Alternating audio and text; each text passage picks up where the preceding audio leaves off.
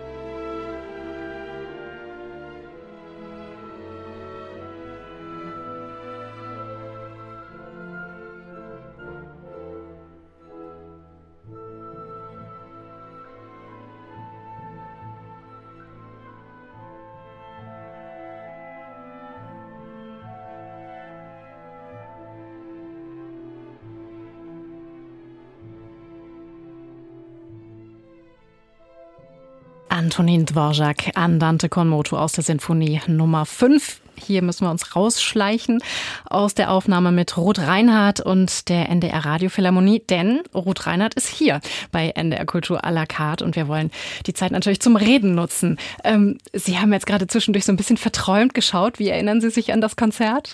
Das ist eine sehr schöne Erinnerung.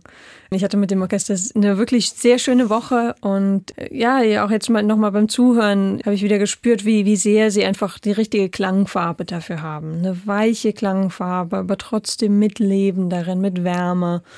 Ähm, nicht forciert ähm, und eben habe mich daran erinnert, wie schön dieses Orchester auch aufeinander äh, ja, reagiert und abgestimmt ist und einfach ähm, ja, gut funktioniert. Heute Abend dirigieren Sie ja wieder Dvorak in Lübeck beim Schleswig-Holstein Musikfestival. Dazu das Schlagzeugkonzert Inferno vom isländischen Komponisten Daniel Bjarnason. Ich habe gesehen, nächste Woche geht es dann weiter nach Italien und das, nachdem Sie in dieser Saison schon wirklich viel gereist sind in Europa, in den USA. Wie erleben Sie solche Phasen, in denen Sie so viel unterwegs sind? Natürlich auf eine Art ganz inspirierend, weil es immer so viele Eindrücke sind und das sind natürlich nicht nur die nicht nur die musikalischen Eindrücke, aber auch die Städte, die Orte, die die Restaurants, Absolut. was man eben alles was dazugehört, die Solisten. Andererseits, ich glaube, jeder Künstler muss so für sich ähm, herausfinden, welcher Rhythmus ihm oder ihr liegt. Und ich merke schon, dass wenn es zu viele Wochen direkt hintereinander sind, andere Städte, andere Kontinente, anderes Repertoire, dann wird es irgendwann natürlich auch anstrengend. Ähm, so das heißt, man muss als junger Künstler da einfach seine eigene Balance finden.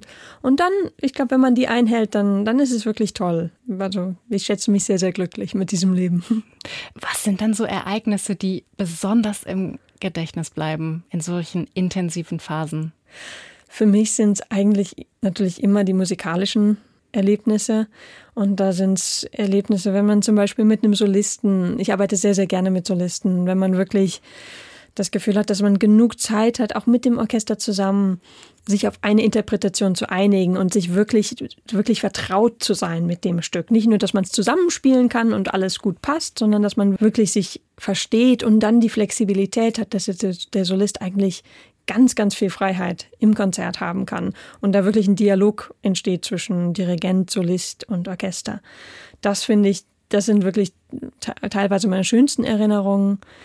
Und sonst natürlich aber auch mit den Orchestern. Eben jetzt gerade habe ich wieder, wieder dran gedacht in Hannover. Das ist äh, einfach, es hat mir so viel Spaß gemacht mit dem Orchester, das, ja, wo, wo einfach alles so, so wunderbar funktioniert innerhalb des Orchesters. Das, ich habe meine Aufgabe, aber andere im Orchester nehmen ihre Aufgabe, war ihre Verantwortung und dann funktioniert das ähm, sehr, sehr schön. Hm. Telefonieren Sie viel von unterwegs? Äh, erzählen Sie zu Hause, was äh, Ihnen zugestoßen ist? Äh, ja, schon, natürlich. Das muss man ja auch, weil es kommt ja immer drauf an. Manchmal kennt man Leute in, in den Städten oder man kennt vielleicht die Solisten. Aber ähm, oftmals ähm, kennt man entweder gar niemanden oder nur jemanden, mit dem man vielleicht vor zehn Jahren mal ähm, an der gleichen Musikhochschule war, aber sich jetzt nicht eng kennt. Das heißt, man trinkt vielleicht einen Kaffee, aber man braucht ja schon noch den, den sozialen Kontakt. Also ich telefoniere dann viel mit meiner Familie, mit meinem Mann und ähm, ja. Wo ist für Sie im Moment zu Hause? Äh, das ist im Moment gerade im Umbruch. Ähm, also es war Saarbrücken. Lange jetzt die letzten Jahre, seitdem ich zurück aus den USA gekommen bin, 2018. Und jetzt bin ich gerade dabei, in die Schweiz zu ziehen in die Schweizer Berge. In der Schweiz waren Sie ja auch schon mal äh, zum Studium von Saarbrücken aus. Äh, danach sind Sie nach New York gegangen zu Alan Gilbert, den kennen wir ja auch sehr gut hier in Norddeutschland als äh, Chef des NDR Elbphilharmonieorchesters. Ja, wie sich dieser Schritt äh, in die USA angefühlt hat, darüber äh, wollen wir auch gleich noch sprechen. Darauf bin ich sehr neugierig. Jetzt erstmal die nächste Musik, die Sie uns mitgebracht haben, Kammermusik, den ersten Satz aus dem Streichquartett Opus 80, Nummer 6 von Felix Mendelssohn Bartholdy, gespielt vom Couture Eben. Warum haben Sie sich das gewünscht? Erstens, weil ich Mendelssohn liebe, auch seine Sinfonien und Ouvertüren und alles. Einfach, es ist so tolle Musik. Manchmal habe ich das Gefühl, dass es nicht genug geschätzt wird, nicht ganz ernst genommen wird. Und zwar das Zweite ist, ich komme von der Geige und hatte schon früh ein Quartett, ein eigenes, und spiele auch immer noch, einfach mit Freunden zum Spaß Kammermusik. Und natürlich gerade das Streichquartett ähm, finde ich eine tolle Besetzung. Es macht mir immer sehr viel Spaß. Thank you.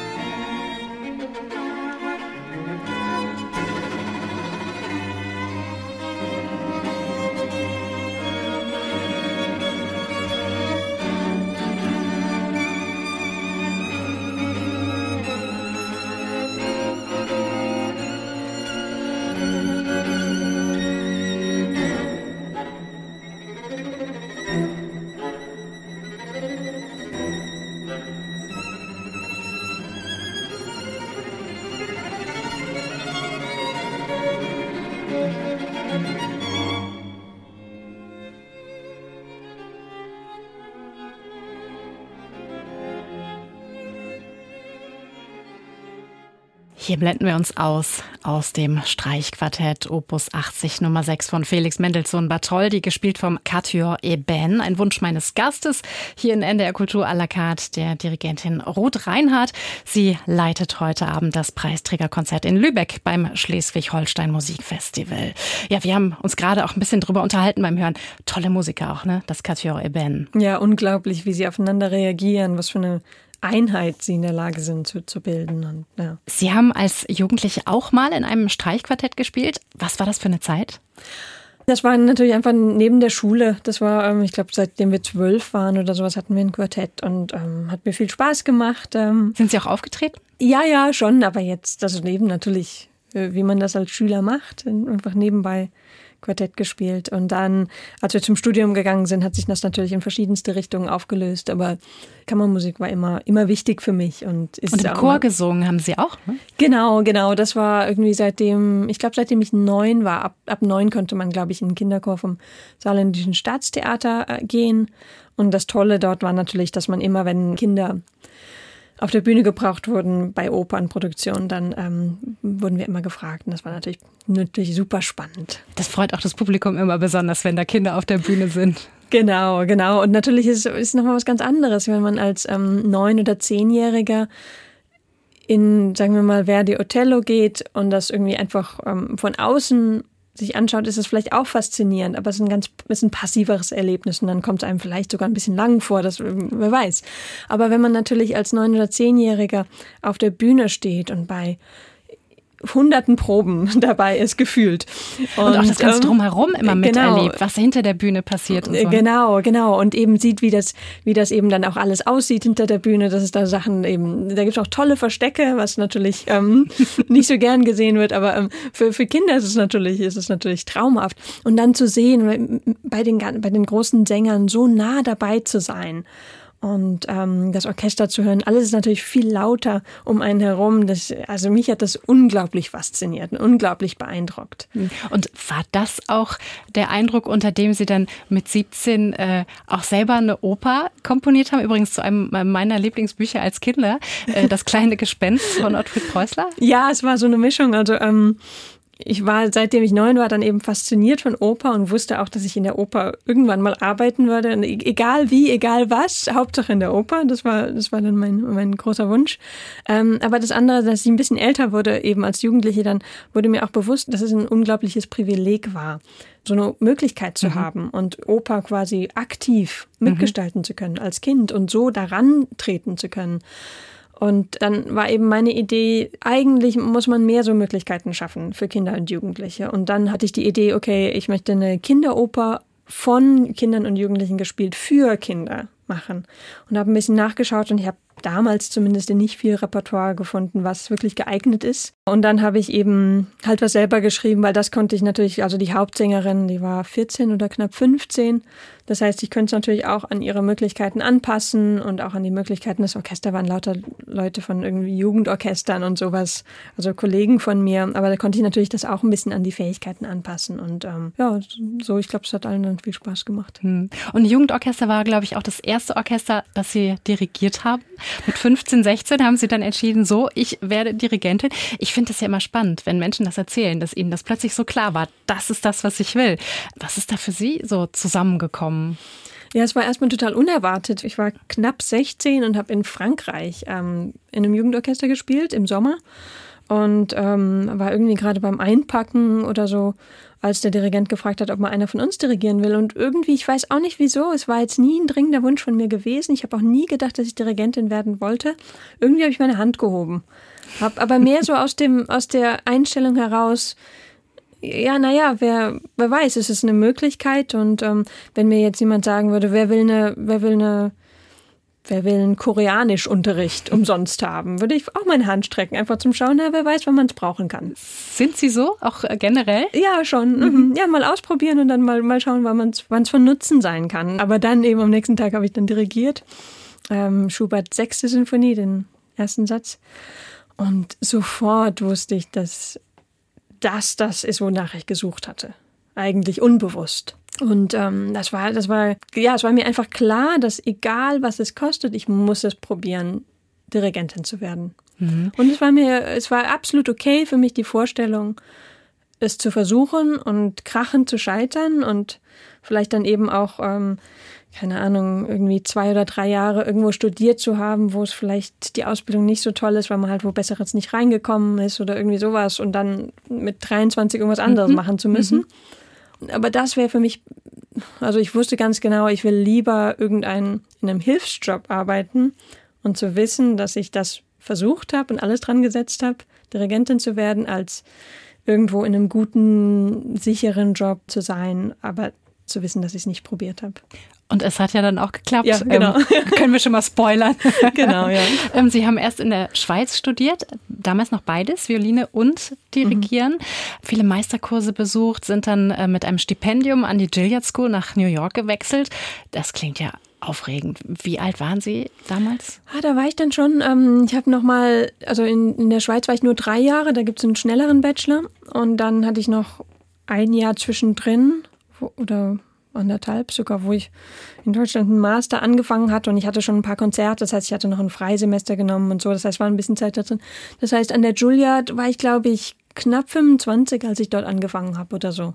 Also das heißt doch nicht schon mehr ganz junge jung. Erwachsene. Genau. Trotzdem, man muss sich ja vorstellen, die Gilliard School, die liegt ja direkt am Broadway, auch nicht weit vom Central Park. Sind Sie da so eine richtige New Yorkerin geworden, so mit Joggen morgens und dann Bagel und so? Also ehrlich gesagt, da war keine Zeit dafür. ähm, an der Juilliard, das fand ich auch so toll dort, dass dort einfach die Arbeitsmoral oder die, diese Einstellung, also jeder übt und es ist wirklich mit 100 Prozent Investment dort. Das heißt, wo ich das Gefühl hatte, vielleicht an anderen Hochschulen, wenn man um 10 Uhr abends noch übt oder irgendwas macht, an der Hochschule ist man der Einzige dort.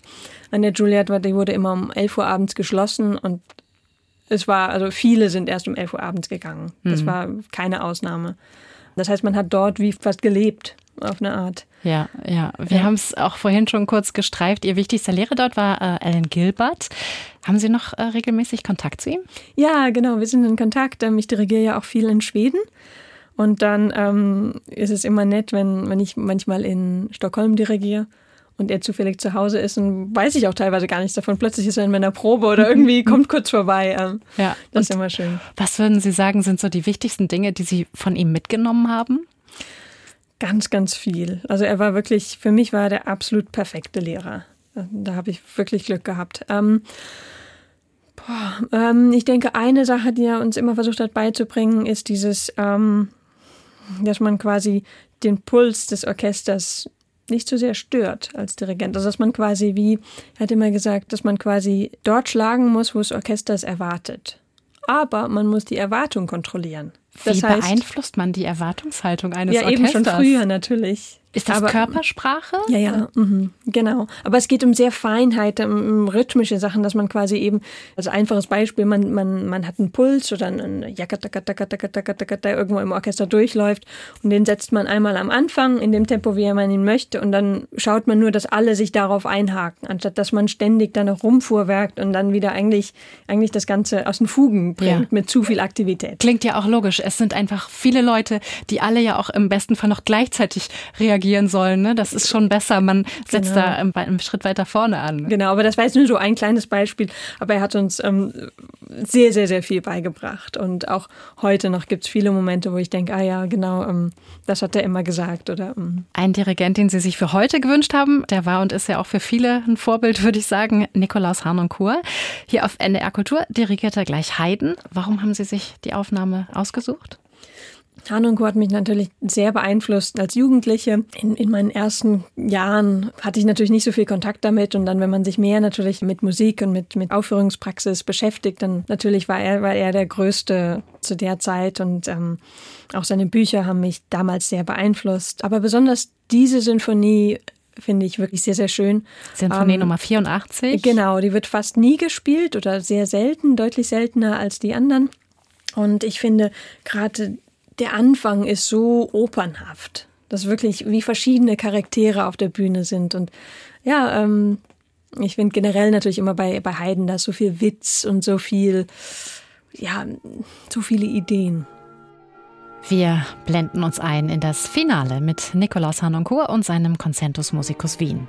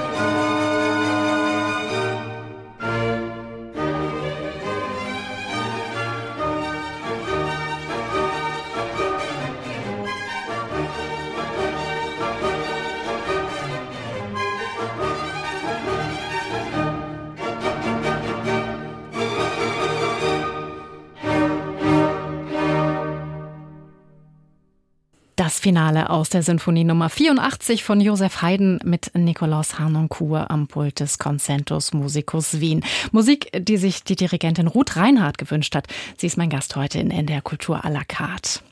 Haydn haben Sie ja auch dirigiert äh, beim Konzert letztes Jahr in Hannover mit der NDR Radiophilharmonie. Ich habe in letzter Zeit häufiger mal gehört, Haydn ist eigentlich als Sinfoniker total unterschätzt. Er war ein ganz wichtiger Impulsgeber und hat uns auch heute noch eine ganze Menge zu sagen. Wie sehen Sie das? Sie haben ja vorhin schon gesagt, Sie mögen Haydn. Ja, absolut. Also ähm, natürlich eben für die späteren Komponisten war er wahnsinnig wichtig. Auch äh, eben für die Sinfonien, für die Streichquartette, für ganz viele Sachen. Aber auch sonst einfach von den musikalischen Ideen. Es ist niemals langweilig. Es ist immer äh, so viel Witz, so viel Spontanität darin, so viel Kreativität und eben auch es ist selten, also es ist immer illegal. Es sind quasi oft irgendwelche dass noch irgendwo ein Takt angehängt ist an eine Phrase oder irgendwie eben dann eine Fünfergruppe wird statt eine Vierer und dadurch ein bisschen weniger vorhersehbar ist. Natürlich immer, wenn es dann wiederkommt später, ist es sowieso anders und ähm, das mag ich sehr. Hm. Und das kann man wahrscheinlich auch mit einigen Orchestern besser als mit anderen, oder? Sowas erarbeiten. Ja, ich denke, da ist schon natürlich ähm, Nikolaus Hanenkur und andere ähm, Dirigenten haben da natürlich sehr viel Basisarbeit geleistet und das merkt man schon bei Orchestern, wo das nicht so angekommen ist. Die, die spielen auch Haydn schön, aber ähm, ich finde, da fehlt ein bisschen die Spritzigkeit, die Frische, der Witz. Das ist dann mm, ein bisschen mehr ähm, ja, schön eingepackt und ähm, ein bisschen leichter verdaulich. Aber ich glaube, das sollte es nicht sein. Mhm. Was braucht ein Orchester oder anders gefragt, was brauchen Sie, um sich bei einem Orchester wohlzufühlen, um warm zu werden? Ich denke, dass, ähm, dass natürlich das Orchester auch Energie bringen muss.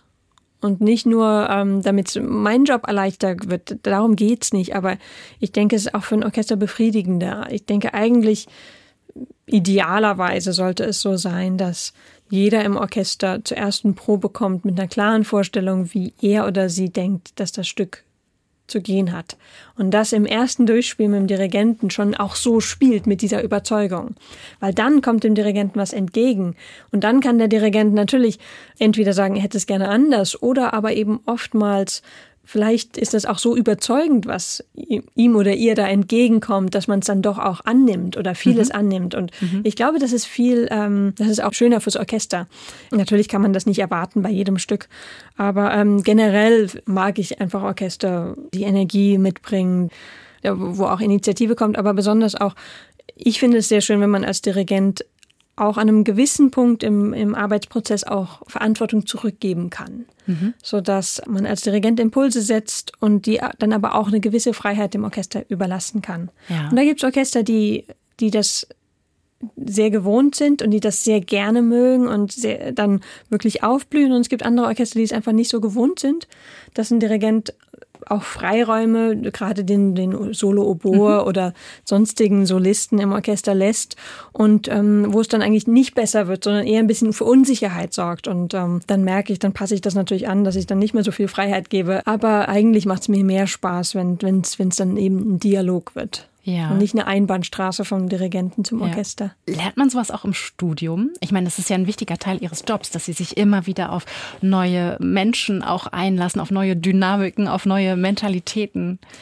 Nee, das lernt man im Studium eigentlich nicht. Ähm, vor allem natürlich auch zum Beispiel an der Juliet hatten wir immer das ähm, Studentenorchester dort, was für uns gespielt hat. Also es war sehr, sehr luxuriös. Wir hatten viel Zeit mit dem Orchester, haben sehr, sehr, sehr viel Repertoire gemacht. Aber ähm, das waren natürlich immer unsere Kollegen und immer die gleichen. Also das war gar nicht nötig. Das war ja? ganz anders dann mhm. natürlich.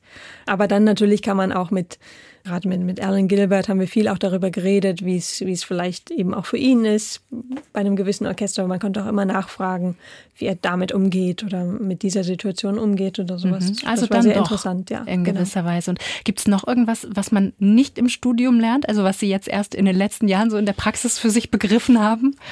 Ja, eben, das, das geht ja in die gleiche Richtung, dieses, ähm, die ganze Psychologie des, des, dieses Jobs oder des Dirigierens.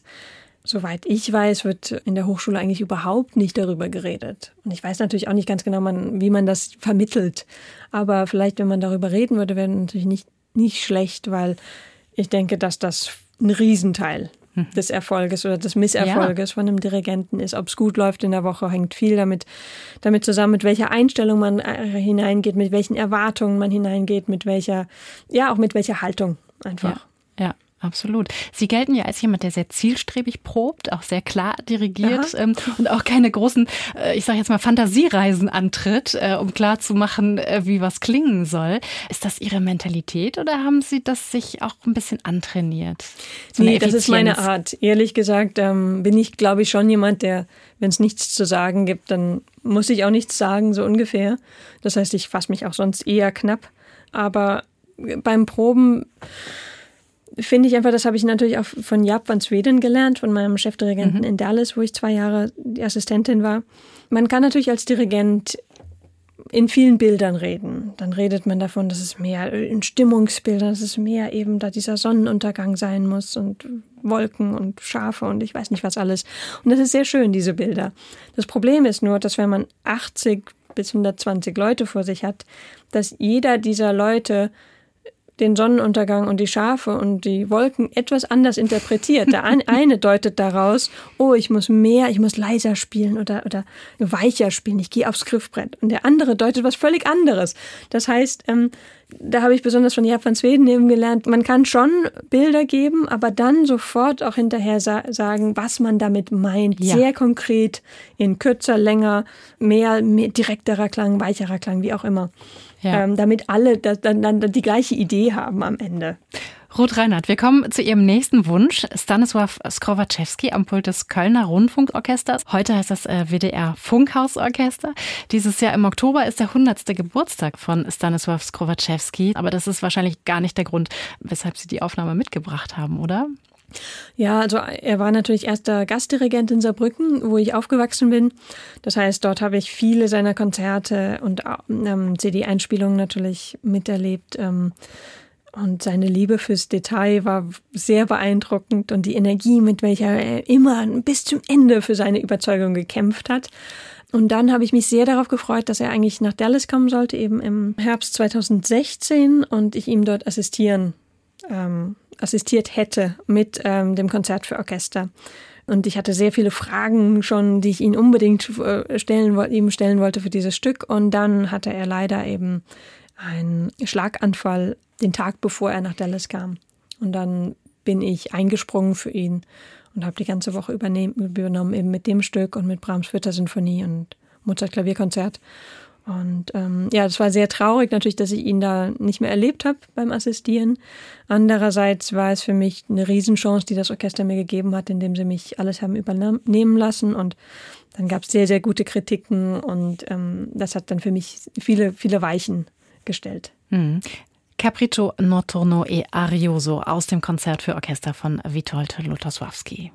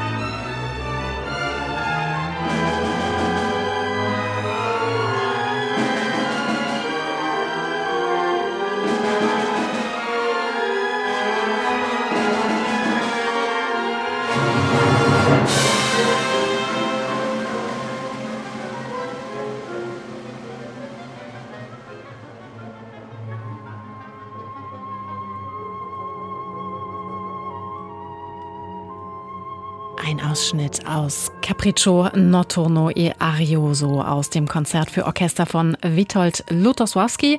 Stanisław Skrowaczewski hat das Kölner Rundfunkorchester dirigiert, heute das WDR Funkhausorchester. Die Dirigentin Ruth Reinhardt hat die Musik mitgebracht. Heute mein Gast in NDR Kultur à la carte. Was mich interessieren würde, haben Sie eigentlich auch weibliche Vorbilder? Äh, ja klar, also zum Beispiel äh, Susanna Melki habe ich in Los Angeles, als ich dort Fellow war, assistiert und kennengelernt und sehr, sehr schätzen gelernt. Auch ihre Probenarbeit, das finde ich wirklich toll. Und natürlich Maren Alsop, die, ähm, ich war ja auch in dem Förderprogramm von ihr direkt nach dem Studium mhm. für zwei mhm. Jahre. Und sie ist auch nach wie vor jemanden, den ich immer um Rat fragen kann. Ich ähm, weiß, dass manche Dirigentinnen gar nicht so gern darüber sprechen möchten, wie es ihnen geht als Frau am Pult. Ähm, trotzdem wüsste ich gerne, ähm, haben Sie das Gefühl, dass Sie anders wahrgenommen werden als Dirigentin, ähm, jetzt von Orchestern und auch vom Publikum als Ihre männlichen Kollegen?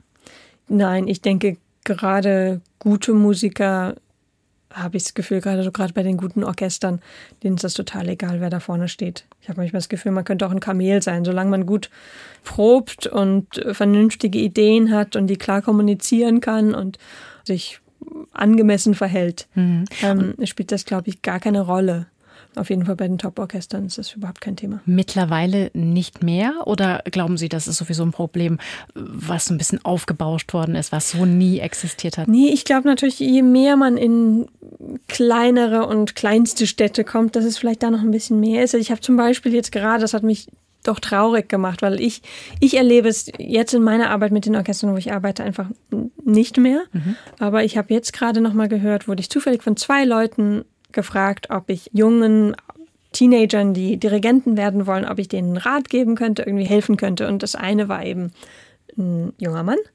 beide irgendwie 16, 17, und das andere war eine junge Frau. Mhm. Und bei der jungen Frau war ich echt schockiert zu hören, dass sie, sie ist eben auch Geigerin, nicht Pianistin, so wie ich, und dass ihr von vornherein von verschiedensten Instrumentallehrern, da wo sie Unterricht hat, gesagt wurde, das könnte sie sowieso nicht machen und sie könnte doch keine Dirigentin werden und so weiter und so fort. Weil das sie keine Pianistin nicht, ist oder ja, weil sie beides. ein Mädchen ist? Ah, okay. Beides. Mhm. Und das hat mich doch sehr betroffen gemacht, wo, wohingegen bei dem, bei dem jungen Mann das niemals, er hat sofort nur positive Unterstützung bekommen von allen, weil mhm. er natürlich auch noch vom Klavier kommt. Und ähm, das ist natürlich jetzt, äh, kann man sagen, dass es vielleicht einzelne Pädagogen sind, die dort ähm, vielleicht einfach nicht, nicht so die Ahnung haben, mhm. was wirklich möglich ist mhm. und nicht. Würde ich einfach hoffen, dass das die Einzelfälle sind, wo, ja. wo das noch nicht so angekommen ist, scheinbar, was in der heutigen Zeit wirklich möglich ist. Ja.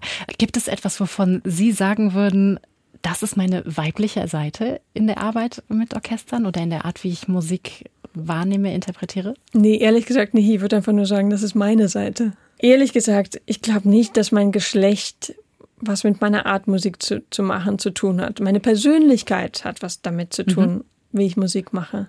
Und Ihr Geschlecht ist einfach Teil Ihrer Persönlichkeit. Ja, aber wer weiß, vielleicht hätte ich die gleiche Persönlichkeit, wenn ich ein Mann wäre. Also ich glaube, dass das Geschlecht damit wirklich eigentlich nichts zu tun hat. Mhm. Heute Abend treten Sie zusammen mit der Perkussionistin Vivi Vassileva auf. Die ist ja auch als Frau in einer Männerdomäne sehr erfolgreich als Perkussionistin. Sie bekommt heute Abend den Leonard Bernstein Award des Schleswig-Holstein Musikfestivals. Ähm, freut es Sie dann doch, ich hake da so ein bisschen nach, freut es Sie dann doch auch so ein bisschen wenigstens, äh, dass Sie da als zwei äh, Frauen gemeinsam die Bühne rocken? Ich glaube, das kann man bei dem Stück wirklich sagen.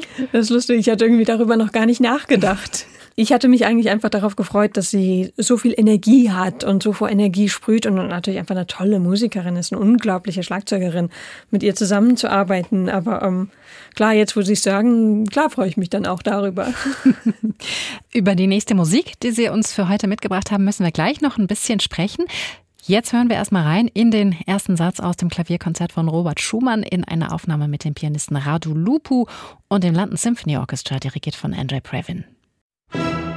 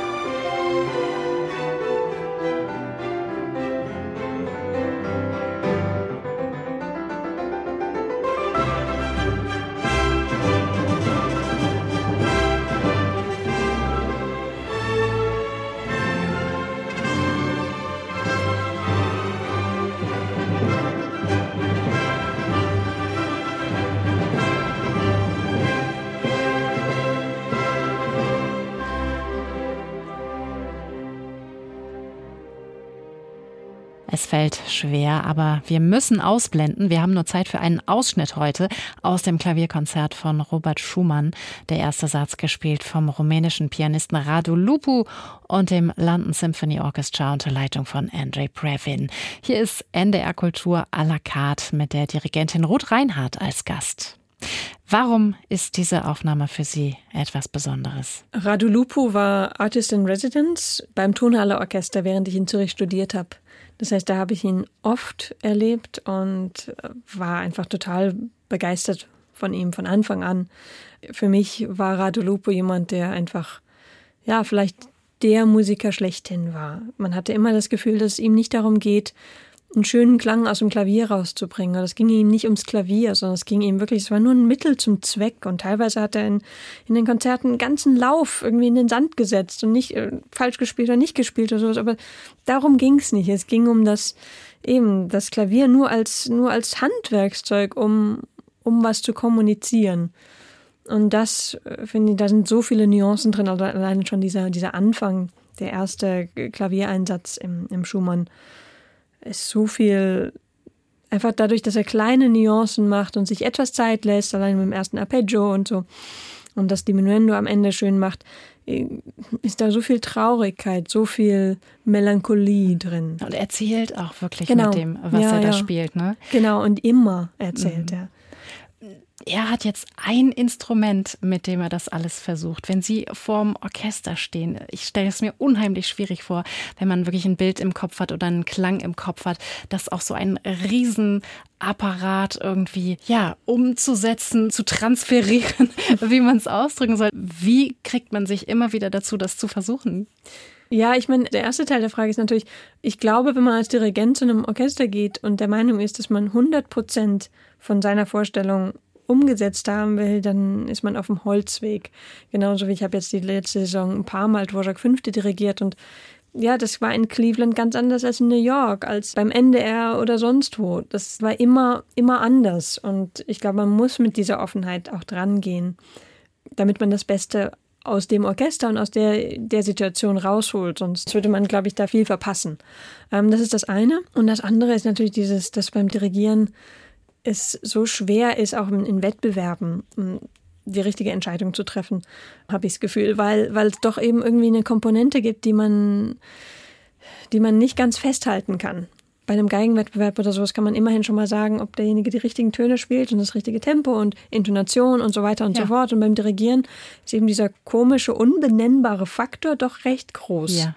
Warum klingt das jetzt plötzlich mit diesem einen Dirigenten so toll, auch wenn er die Eins nach oben schlägt oder sowas, mhm. so ungefähr, mhm. auch wenn alles quasi wie in Anführungszeichen falsch ist.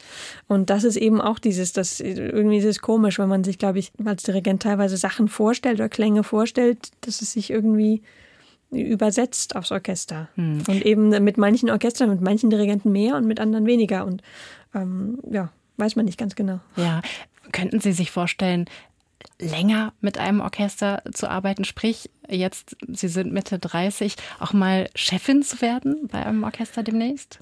Ah, ich denke, das kommt ganz drauf an, ob so, ähm, wie die Gegebenheiten sind und ähm, ja, wie man sich versteht und so. Mhm. Was sind denn überhaupt Ihre Ziele, so jetzt mal gesehen, auf die nächsten fünf bis zehn Jahre? Eigentlich das machen, was ich jetzt mache und weiterhin Musik machen mit tollen Leuten, mit tollen Orchestern und Solisten. Das klingt nach keinem Plan, aber eigentlich der Plan ist natürlich ähm, immer mehr und mehr ähm, herauszufinden, was welches Repertoire mir liegt, welches Repertoire ich weiter ähm, vertiefen möchte und welches ich sage, okay, das liegt mir nicht so, da muss ich nicht zu viel Zeit hinein investieren, das wie auszusortieren, aber auch bei Orchestern und Solisten immer mehr herauszufinden, okay, mit wem arbeite ich besonders gern, mit wem ist eine, eine gute Verbindung, eine gute Chemie da und ähm, genau, die Sachen immer mehr zu verfestigen. Für heute Abend gibt's einen Plan. Heute Abend dirigieren Sie erstmal in Lübeck das Preisträgerkonzert für den Leonard Bernstein Award mit der Perkussionistin Vivi Vassileva und dem Schleswig-Holstein Festival Orchestra. Ich freue mich sehr drauf, werde auf jeden Fall da sein. Hier auf NDR Kultur senden wir das Konzert dann Anfang Oktober. Die NDR Kultur à la carte Ausgabe von heute, die können Sie wie immer auch in der ARD Audiothek hören. Mein Name ist Franziska von Busse und ich sage toi toi toi für heute Abend. Ruth Reinhardt, vielen herzlichen Dank, dass Sie da waren. Danke, dass Sie sich die Zeit genommen haben. Ja, vielen Dank für das Gespräch.